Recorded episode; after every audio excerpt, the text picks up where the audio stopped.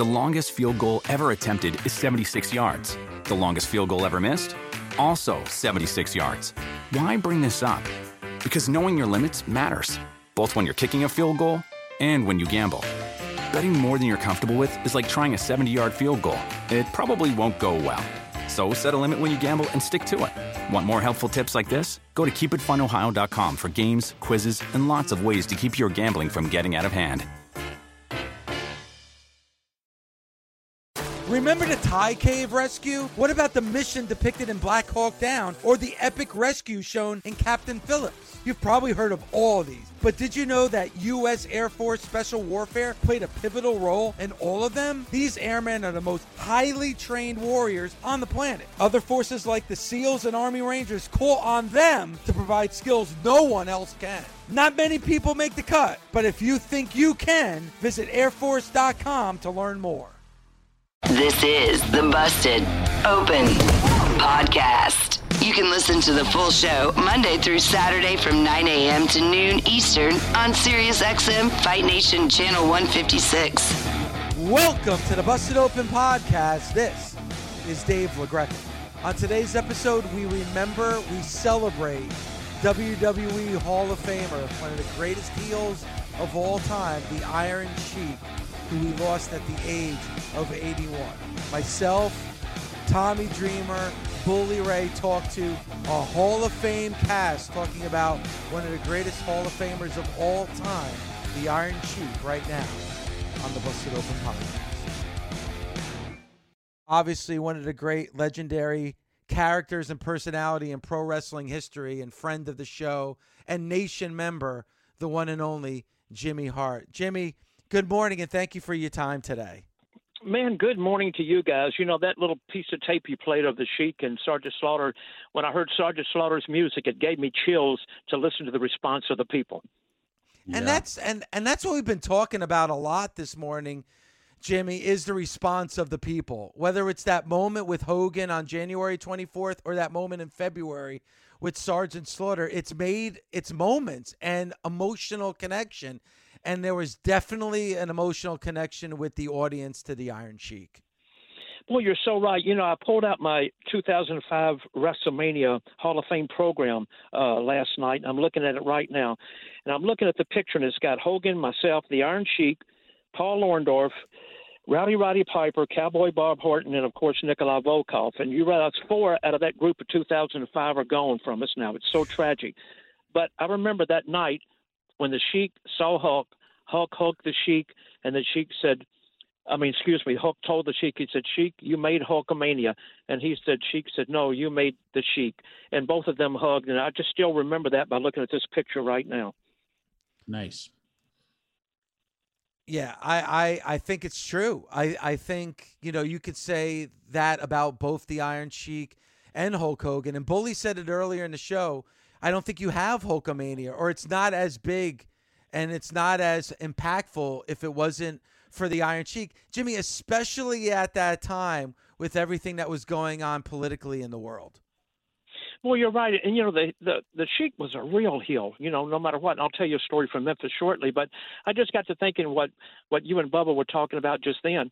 And nowadays, if you look, the heels have a big response on social media than the baby faces. They sell more merchandise sometimes than the baby faces. Look, the NWO's still selling after all these years, and they were supposed to be heels.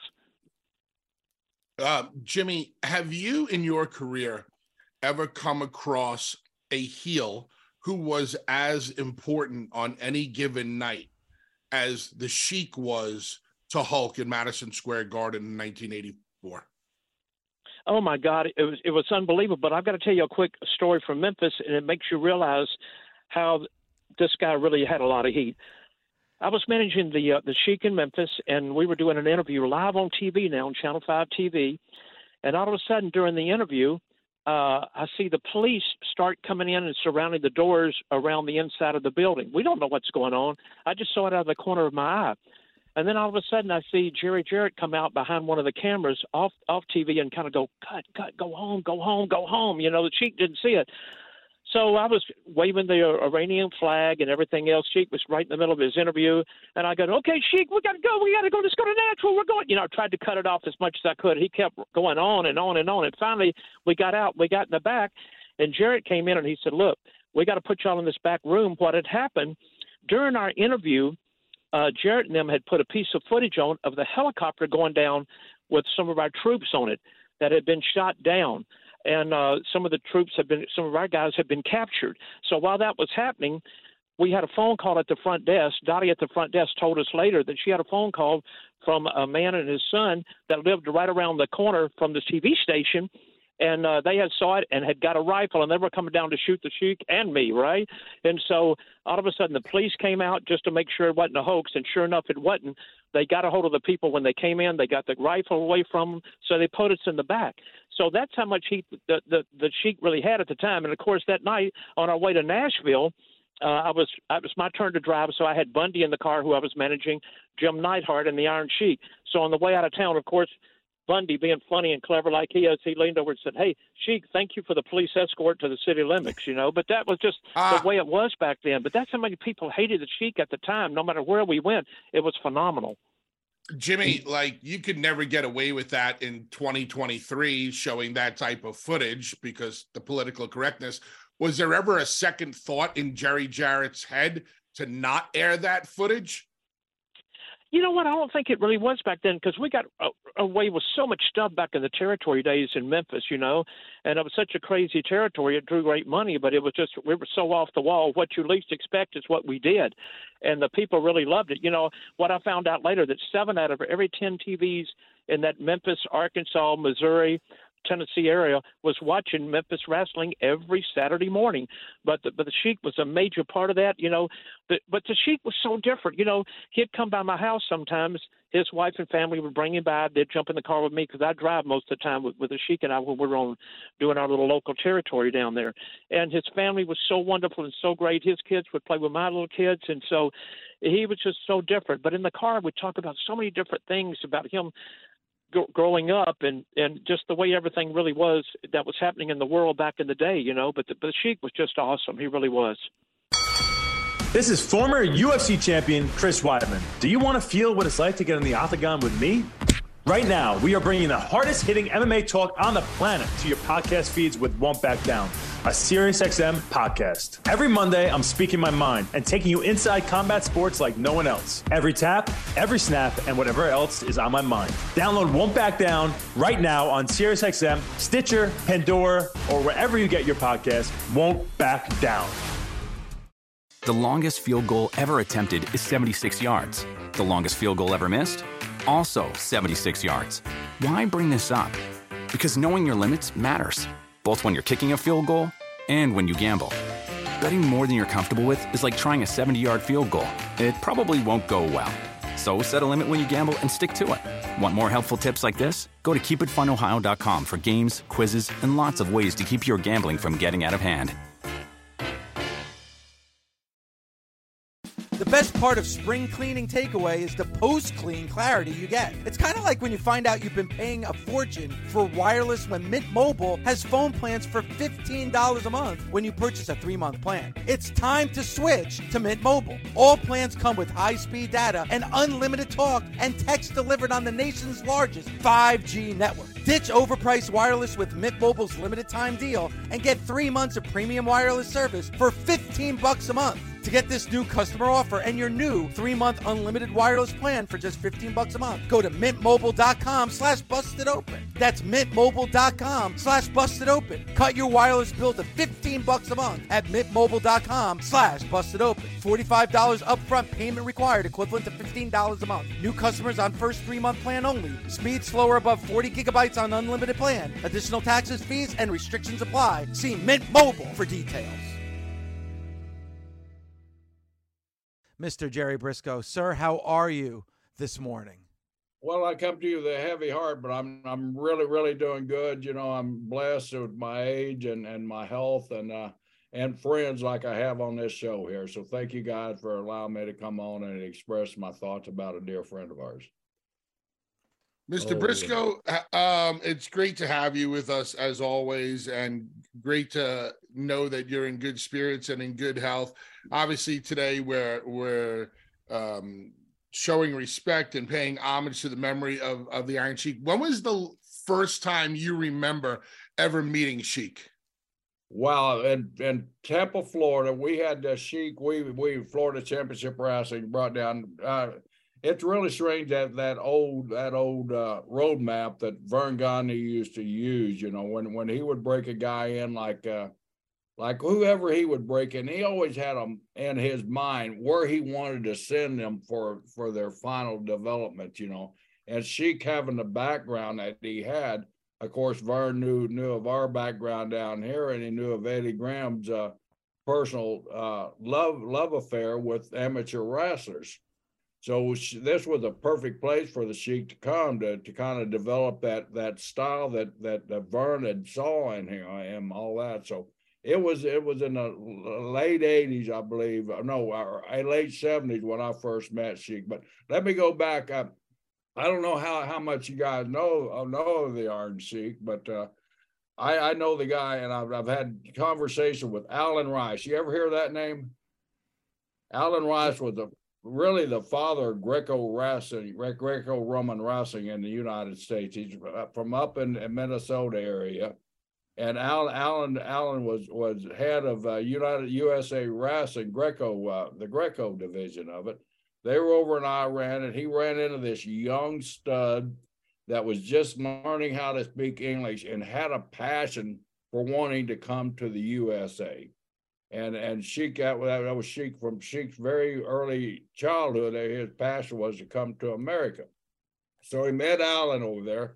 Alan was this wealthy businessman from Minnesota, and he was wanting to start a Greco-Roman club here to enhance the sport of Greco-Roman wrestling in the United States, because behind freestyle, which is the international style, and folk style, which is the collegiate style, the USA had really fallen far behind in Greco-Roman wrestling, which was the forerunner of any style of wrestling there is in the world, is Greco-Roman wrestling. So, Alan Rice worked out a deal with the director of Iranian amateur wrestling, and got Iron Sheik hired him as a coach of the USA Greco-Roman wrestling and brought him over to Minnesota. Well, as that club developed, and man, of the great stars that come out of the Greco-Roman, we're talking about Brad Rheingans, you know, some of those guys, you know, that got into our business, an early trainer. Several other guys, and USA Greco-Roman wrestling started flourishing throughout the world because of guys like Alan Rice and the Iron Sheik, who Alan brought over. So that they started developing that program, and Alan felt that they had the program going in such a good direction that he wanted Sheik to do other things. So he got with Vern Gagne, and that's how Sheik got into professional wrestling, through Alan Rice's connection with Vern Gagne there. Then Vern broke him in, but like I said, Sheik had developed where he was catching on him, and he was a natural. When he came down here to Florida, he wasn't all there. No disrespect. You know what I mean, Bubba Ray, by not being all there. I mean, you know, there were parts in professional wrestling that were missing, like the working part of it, you know, and Sheik getting upset in the ring and you having to calm him down. You guys know, you and Tommy know, that there's a method in that training that you just got to let all your background, I don't care if you're a pro boxer or Taekwondo or whatever, you got to separate the two. And Sheik was really having trouble doing that. So, of course, Eddie put him in the ring with my brother and I, with Mike Graham and a couple other guys that go to the Dick Slaters. And we had a couple of Japanese, Mr. Saito and Sato, down here that were both Olympian from Japan. So we would every Wednesday or Thursday or whatever day we had off, and we had a morning off, we would all meet down at the Sportatorium, 106 Albany Street, where the office was, and had a ring down there. And we would have a training session where we would wrestle a little bit of shooting just to get that out of your system. And man, what matches we had! And I wish they would have filmed some of that. Jerry, I just want to stop you just a little point. It was important for all of you legitimate wrestlers and shooters to get it out of your system, wasn't it? Oh, yeah, you had to. Because you didn't want to be labeled. I mean, a lot of us were labeled, and you know, and rightfully so. But you know, it is something that you've done since you're 6 or 7 years old. All of a sudden, you're put in there. Somebody's leaning on it, and you know, Bubba Ray and you got Tommy. You guys know just from working, there's a different way of leaning on you, a working leaning on you, and a shooting leaning on you. And when sometimes you cross that line, you know, and Sheik, anytime anybody would even come close to the line without crossing, Sheik would blow up and he would start that Greco and boom, boom, boom, start throwing guys around. Well, Eddie was one of our stations there. Of course, Eddie never got in the ring with us. He always stood outside the ring and kind of coached us and directed us from outside. So Eddie would see that, and Eddie would have us push Sheik until he hit that button. When he hit that button, and Sheik would start tensing up on Eddie blow the way, all right, guys, come down here. Then he would give a philosophical reason to Sheik why he shouldn't do that. And I think some of those lessons there stuck with Sheik more than the training he had up there. And Sheik, I mean, you know, he had the reputation in Minnesota. And some guys, you know, one a dear friend of mine, which I respect, but he took advantage of Sheik. And I'm speaking of Billy Robinson. Billy was one of the toughest guys in the world, as everybody knows, but Sheik was up there. Sheik was, you know, they were hitting that button all the time, but they didn't know how to control that Sheik like we did, like Jack and I did, and Roop and some of the guys that we had down there working with him. So Billy, the Wigan guy, the badass shooter from the UK, got in, all right, Sheik, you know, you think you're tough, get down on all fours. Of course, when they got down on all fours, Billy did a cheap shot for him. He dropped his knee across the back of his ankle and broke Sheik's ankle. Well, you're not so damn tough, but you know, that's you're giving your body to somebody, then you're having somebody take advantage of. Billy got a lot of heat for that, you know, inside that circle, that shooter circle, you know. Well, Billy, you know, if you give your body to one of us, we can do whatever we want to too, but if there's resistance, you're not going to be able to do it. It took everything up from what I understand. I wasn't there at that when Billy did it, but from Vern and some of these other guys before they passed, I heard it took everything that they had to talk Sheik out of actually going and finding Billy Robinson and killing him that night. You know? So that was a big deal. So Eddie knew about that. So he wanted to test him down here because he didn't want any accidents to happen. And Sheik was like a sponge. Well, Sheik really loved this business. Sheik really wanted to learn it. So that's kind of some of Sheik's early development here in the state of Florida. And then you worked with him again in Georgia, correct? Because then Sheik went to Georgia around 1982. And I know he was the NWA National Television Champion at that time. Right, and boy, what a difference we saw in Sheik. Sheik, after he left us, he'd gone out to Amarillo. He'd gone to several different territories. And started really picking up, and the old guy sitting with you, Dave, they know the more places you go, the different styles of experience you can get. It really helps your career blossom. I mean, if you're pigeonholed into one area for so long, what I tell a lot of these independent kids, get out of your comfort zone, get out and go someplace, go to a different part of the country, experience how they work in Minnesota, experience how they work up in Jersey and New York, experience how they work out on the West Coast instead of pigeonholing yourself and here in the South, so to say. You know, you learn that one little saw, but these independent guys that you see that are really prospering, they go everywhere and learn every different style, and that's so important for these young kids out there. But that's how Sheik was. When we had him in Georgia, he was ready to take that next step where the promoter could trust him and put one of those belts on him. And then our guys, you guys know they're that's the utmost respect that you can get when a promoter comes to you and said, hey, you're doing really good.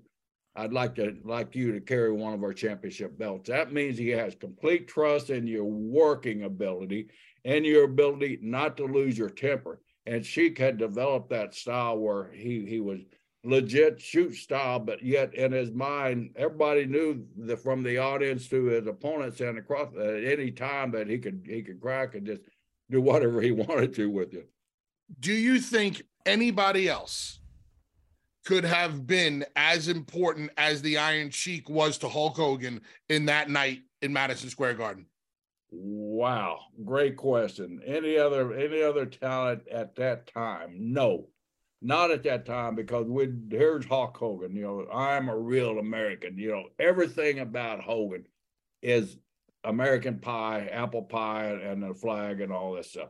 Along comes this villainous guy who not only is a villain, but man, he looks the part. He's got this body that's chiseled in stone. When you pull up an Iranian athlete, the picture you have in your mind is the Iron Sheik. It isn't anybody else but an Iranian athlete, whether a wrestler, track and field guy, a guy that you visualize in your mind, or somebody from Iran, is a picture of Iron Sheik. At least I do, and I think the majority of people do there. So you're right, Bubba Ray. I think Sheik was probably the perfect foil. At that time, you go back. I mean, we had all the American cowboys. We had the street thug. We had every type of character, but we'd never had. I won't say never, because our business always have had it somewhere along the line. With the Japanese and the Germans and everything. But this was a different era and time. This was a brand new time. The Japanese and the Germans, that was a war they would, even when we were starting the business, they were trying to capitalize on that 50 years later. Oh man, this was a year ago that you could really identify with. It wasn't something you had to pull up in the memories of your history books. This was something right here that you could turn on the TV and you could see the evil doings that they were doing over in Iran to our hostages and to our American way of living. So it had that instant heat that people were able to grab onto, and it was all Sheik's fault. Hi, everybody. Christopher Mad Dog Russo here. Familiar? You should be. Well, now you can catch Mad Dog's Daily Bite each day as a podcast, where you'll hear my thoughts and opinions on the biggest topics around the world of sports. NFL, baseball, golf, NBA, even hockey. That you know you can count on. That's Mad Dog's Daily Bite. Drops daily anywhere you get your podcasts. And you can also hear me weekdays 3 to 6 Eastern on Mad Dog Unleashed, Sirius XM Channel 82. Or anytime on the SXM app. Talking the life and career of Hall of Famer, the Iron Sheik, and who better to speak to than one of his greatest rivals of all time, and that is WWE Hall of Famer, Sergeant Slaughter. Sir, how are you this morning, and thank you so much for the time. I'm doing great. How are you? We've been talking, obviously, about the Iron Sheik all morning, celebrating his career, his life. February of 1984, where you and the Sheik cross paths. Sheik's done with his match. He's taking his time leaving the ring. You're coming out for your match. And that little face-off started what I felt was one of the greatest feuds of all time in pro wrestling. Well, thank you.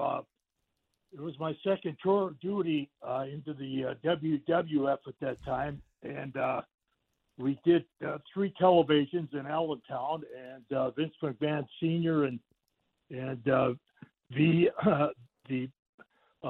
McMahon Jr., which I still call him. We all went out for a little dinner with Pat Patterson and Arnold Scholl and a few others, Andre the Giant, and Mr. McMahon Sr. always loved Sergeant Slaughter as the villain, and he always called me Sergeant. So he said, "It's so good to have you back, Sergeant, to the WWF. There'll never be another villain as good as you."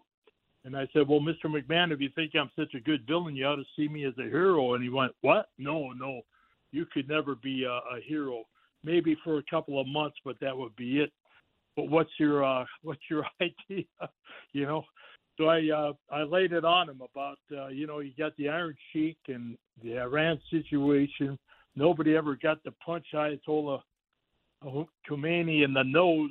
And for all of what they did to the hostage situation, the killing of the Marines at the embassy and the Black Hawks going down, I went on. And I kind of hypnotized him a little bit.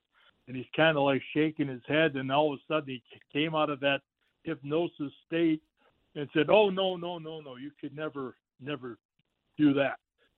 You always be the villain." And so I looked over his shoulder, and there's his son who's taken over the company, giving me the thumbs up. And so his Mr. Senior turns around and said, "Vinny, don't you ever turn Sergeant Slaughter into a hero." "Okay, Pops, let's go." So We do our next television in Allentown. We do three shows again. I'm on the first two shows. I'm not scheduled for the third. Here comes Vince McMahon Jr. Sarge, you ready? I was born ready. Vince, what do you want? I want you to do it. Do what? What you talked about last time we were together for dinner.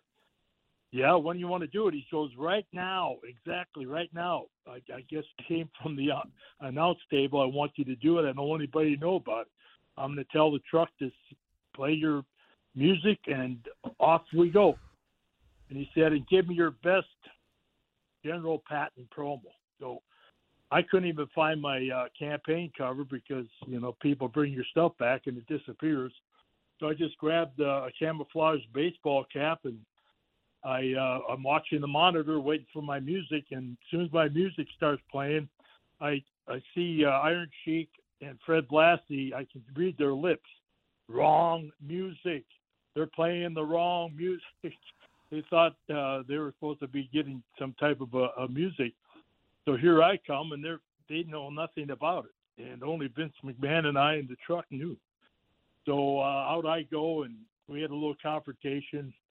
He beat the heck out of Eddie Gilbert, and they put him on the gurney, and I grabbed the microphone and just did, you know, back then, as Tommy and Bully know, we all had lived back then. So I grabbed the microphone and I declared war on him. And then we decided to go a little bit deeper. So I said, I've been doing this since I was a little boy in school, Cub Scouts, Boy Scouts, the Marine Corps, put my hand on my heart and did the Pledge of Allegiance.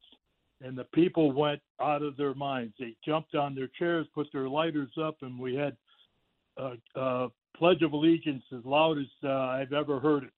And I went from the most hated villain of all time to the hero of all time in a matter of 5 minutes. So I came back in the locker room, and Vince came and hugged me and said, that was incredible. I can't believe what you just did. And I said, well, I'll tell you what, Vince, you show me your side of the business, and I'll show you our side of the business, and you'll be farting in silk the rest of your life.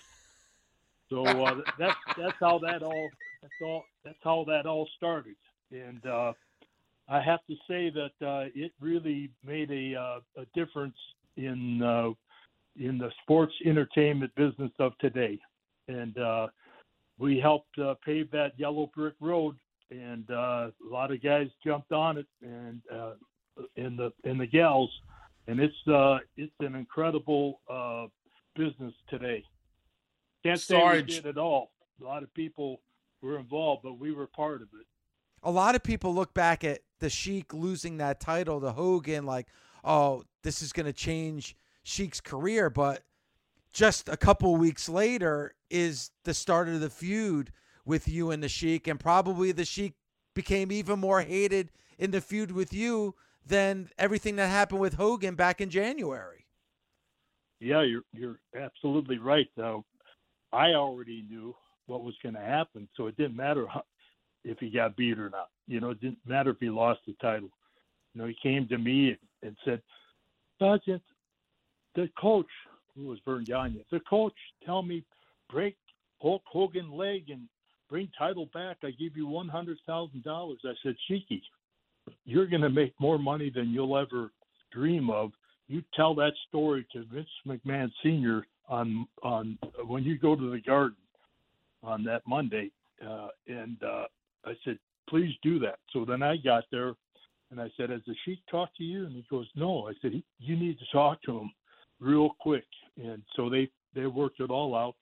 Sheik was a good guy to not do what Vern asked him to do, and I'm glad he listened to me to talk to Vince McMahon Sr., and so it all worked out. But, you know, I knew after the title was lost, I knew where we were going already. So I didn't have any problem with it at all because I knew I could spark that right just by, you know, saying USA number one. That's all I had to say, you know. Wow. So a lot to unpack after what you just said, because First is the bounty of $100,000. Think about how history would have changed if he would have taken that money. And probably, Sarge, I would think that the Iron Sheik had some love for Vern Gagne because Vern Gagne trained him, got him in the business. So he was probably, there's probably a lot going on in the Sheik's head getting that kind of offer from Vern. And then on the other side of that, like you making sure that he told Vince McMahon, because the stories go that Vince McMahon always had a soft spot in his heart for the Sheik because he never took that money and things could have gone south. So, I mean, Sarge, you mentioning that to the Sheik and saying, you better tell Vince McMahon, that probably changed a lot of the history for the Sheik moving forward. Wow. Right. You know, I met Charles Rowe in 1972 when he was going through the training camp. I went there to watch with a film crew that was doing a story on a pro wrestling training camp, and I got to know him. Had a little scuffle with Billy Robinson. That's another story. But, wait, Sarge, you got into a scuffle with Billy Robinson? No, Sheik. With Jerry Brisco Jerry Brisco told us that story. It was just one of those things that happened. He got me. Element of surprise, as we say. It had me wrestle Ric Flair. You ever heard of that name, Ric Flair? And I pinned Rick, and then they put me with Ken Patera, and I escaped from him. So Vern said to Billy Robinson, "Hey, what do you think about this kid?" Because I was still in my suit coat. I had a sports coat on, wrestling these guys, and I wrestled Rick in high school, and I beat him, And I said, if he can be doing that, why am I on a roof? I was a roofing company with my father. I said, I should be in a wrestling ring. So anyway, Billy, being the shooter that he was and no nonsense, you got to think about him. He had jet black hair, greased back, one eye, he had one glass eye, and he looked pretty rough. His jaw was bigger than mine. It was more thicker. And he walks over to me and he says, "You're a C," the C word. He kept calling me a C word and trying to intimidate me. And said, "Get down on all fours, you C."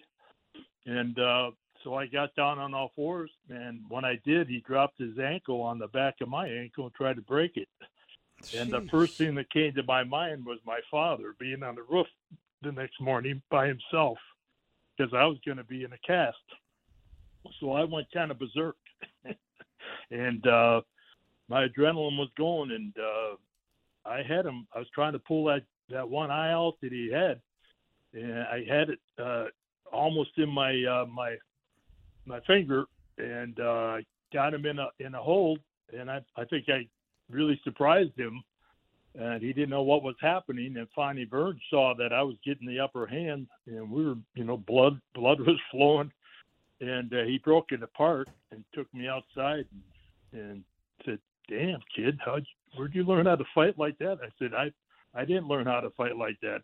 And I explained to him why I did it. I said, my dad, it's kind of sad because Iron Sheik was planning to come by and say hello. His son-in-law, Eddie, said that he would bring him by. And, of course, we're not going to see him now, but we're going to remember him and say a prayer for him. There wasn't a better man in the ring for me to perform with.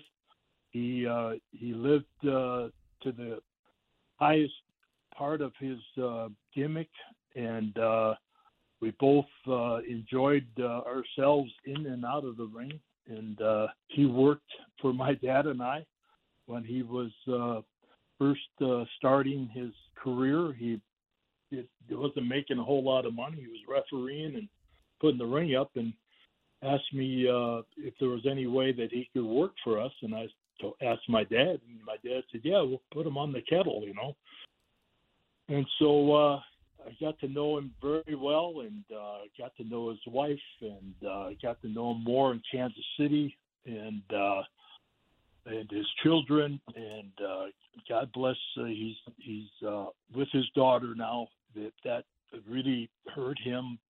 I can't tell you. how the conversation was when I called him to talk to him about his daughter. And he wanted to kill the man. And I said, Sheiky, if you go do that, your family will be by themselves and you'll be in prison. It's not worth that. Let the law take care of that, and you'll regret it if you do something like that. Okay, Sergeant, I try not to. I said, don't try not to. Don't do it. And so it ruined him. I mean, it killed him.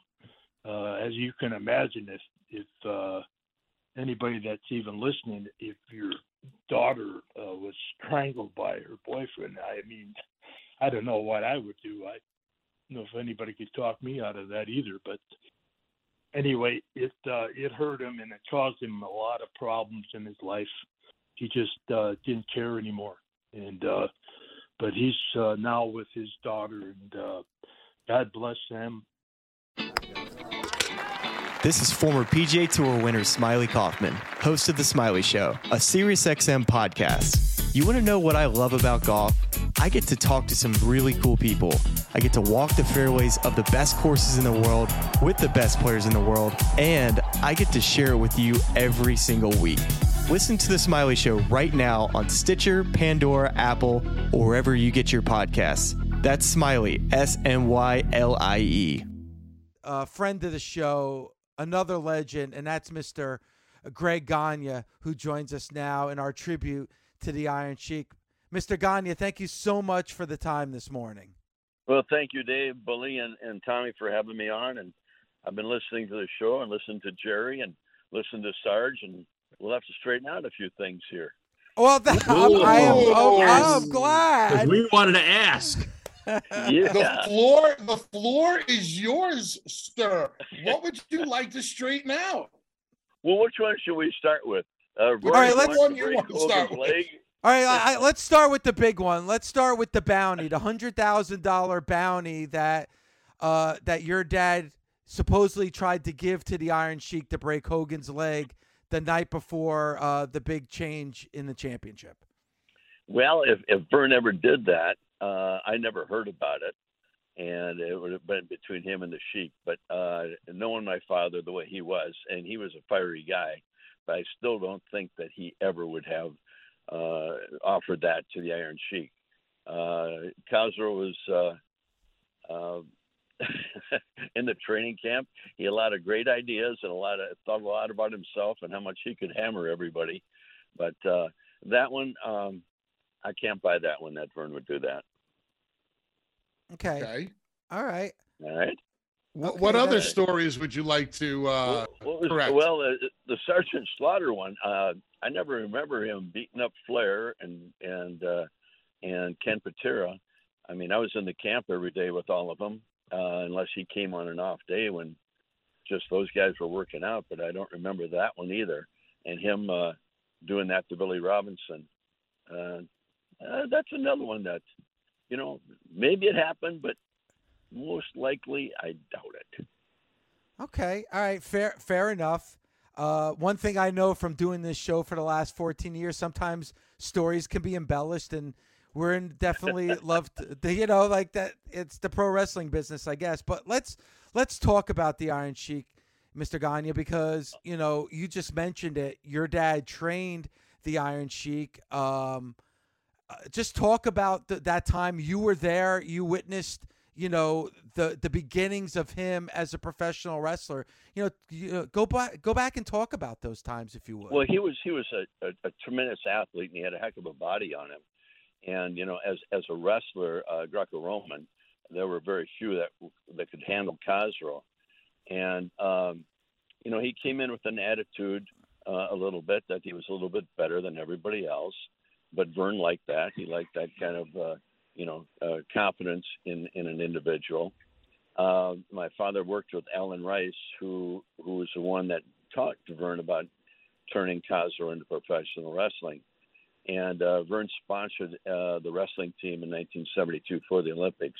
So he became a big part of that and watched everybody and always watched the Khosrow's matches. And Khosrow was phenomenal. He was just tremendous Greco-Roman wrestler. And he tried to bring that in the ring a few times during the training camp. And one time he gets on Billy Robinson. Billy, nobody can burn me, you know.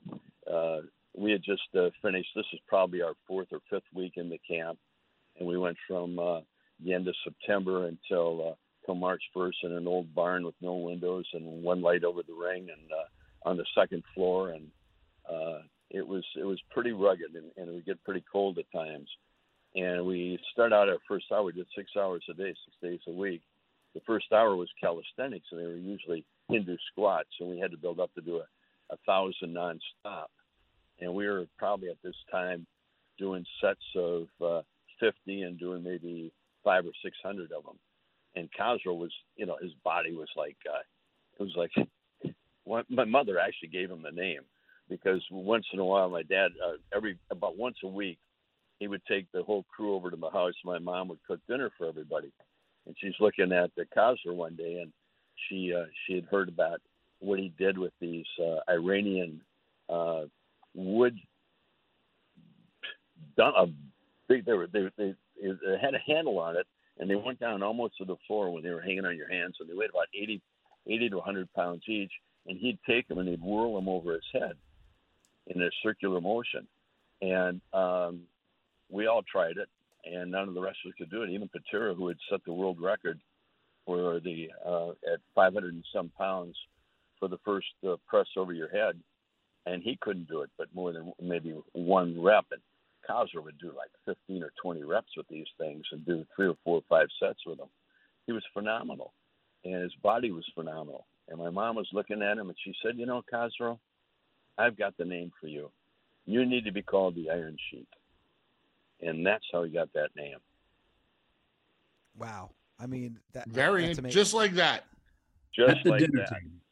So once she gave him the name, he really believed he was the Iron Sheik. And he gives Billy all this crap that day that nobody can turn him over. So this is after we've done our squats and, you know, those first 5 or 6 weeks, as you guys all know, how tight your muscles get. So Cosgrove gets down on all four, and Billy came, and he says, okay, Coach, you try to turn me. Nobody ever turned me. And what Billy did is he dropped a knee, not on his ankle, but into his thigh. And, Cosgrove started screaming. And he could hardly walk. He couldn't practice the next 2 or 3 weeks because he was so locked up in that charley horse that he gave him in the leg. But Cosgrove had a tough time learning those lessons because then Vern had us down to the TV matches. And they had the six of us sitting in the first or second row.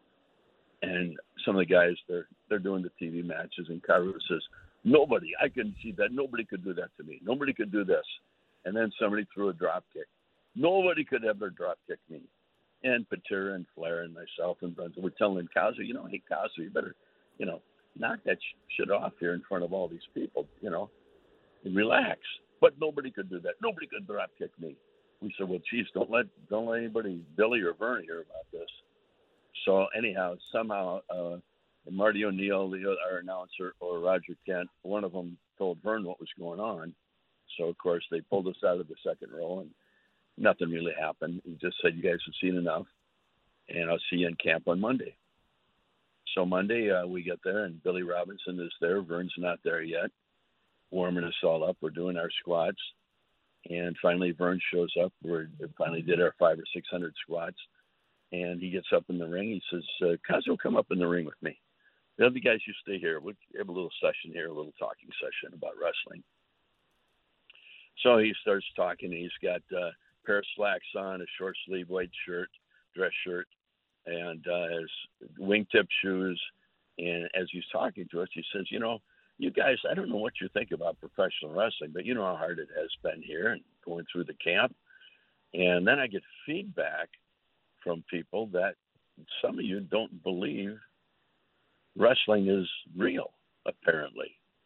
That maybe the hammerlocks and the headlocks and everything that we're teaching you don't mean anything, that nobody could be drop kicked. And as he's saying this, he's taking off his Rolex watch and putting it in his pocket.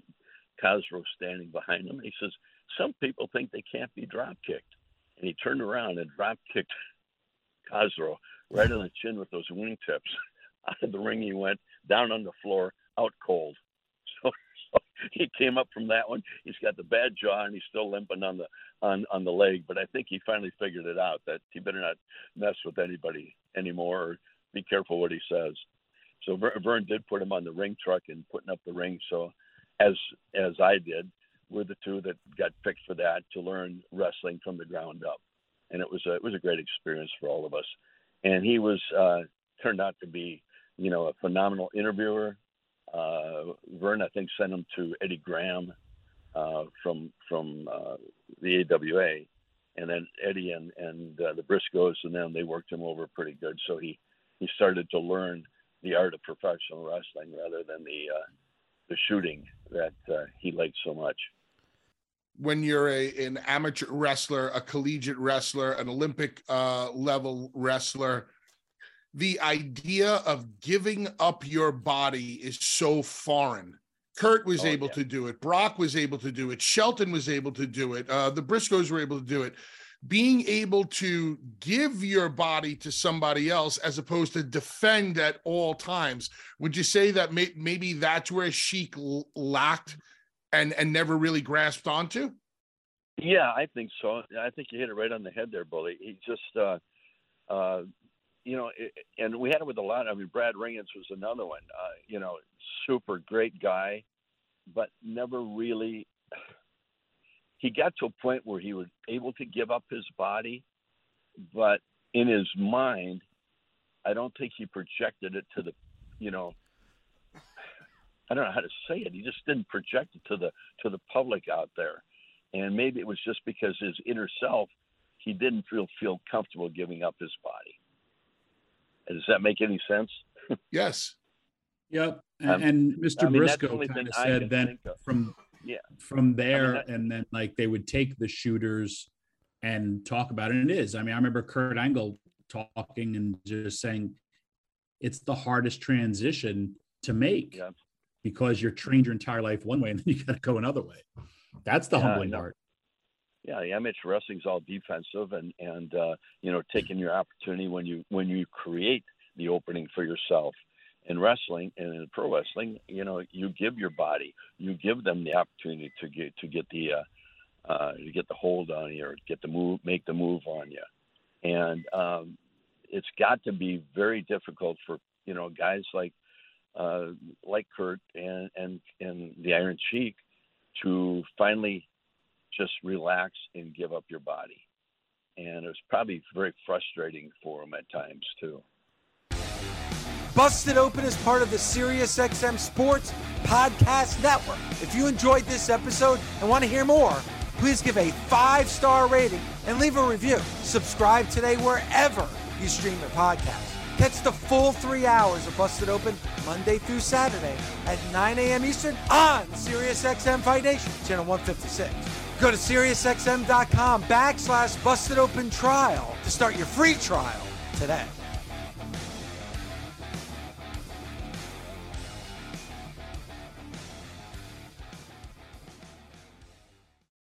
The longest field goal ever attempted is 76 yards. The longest field goal ever missed? Also 76 yards. Why bring this up? Because knowing your limits matters, both when you're kicking a field goal and when you gamble. Betting more than you're comfortable with is like trying a 70-yard field goal. It probably won't go well. So set a limit when you gamble and stick to it. Want more helpful tips like this? Go to keepitfunohio.com for games, quizzes, and lots of ways to keep your gambling from getting out of hand.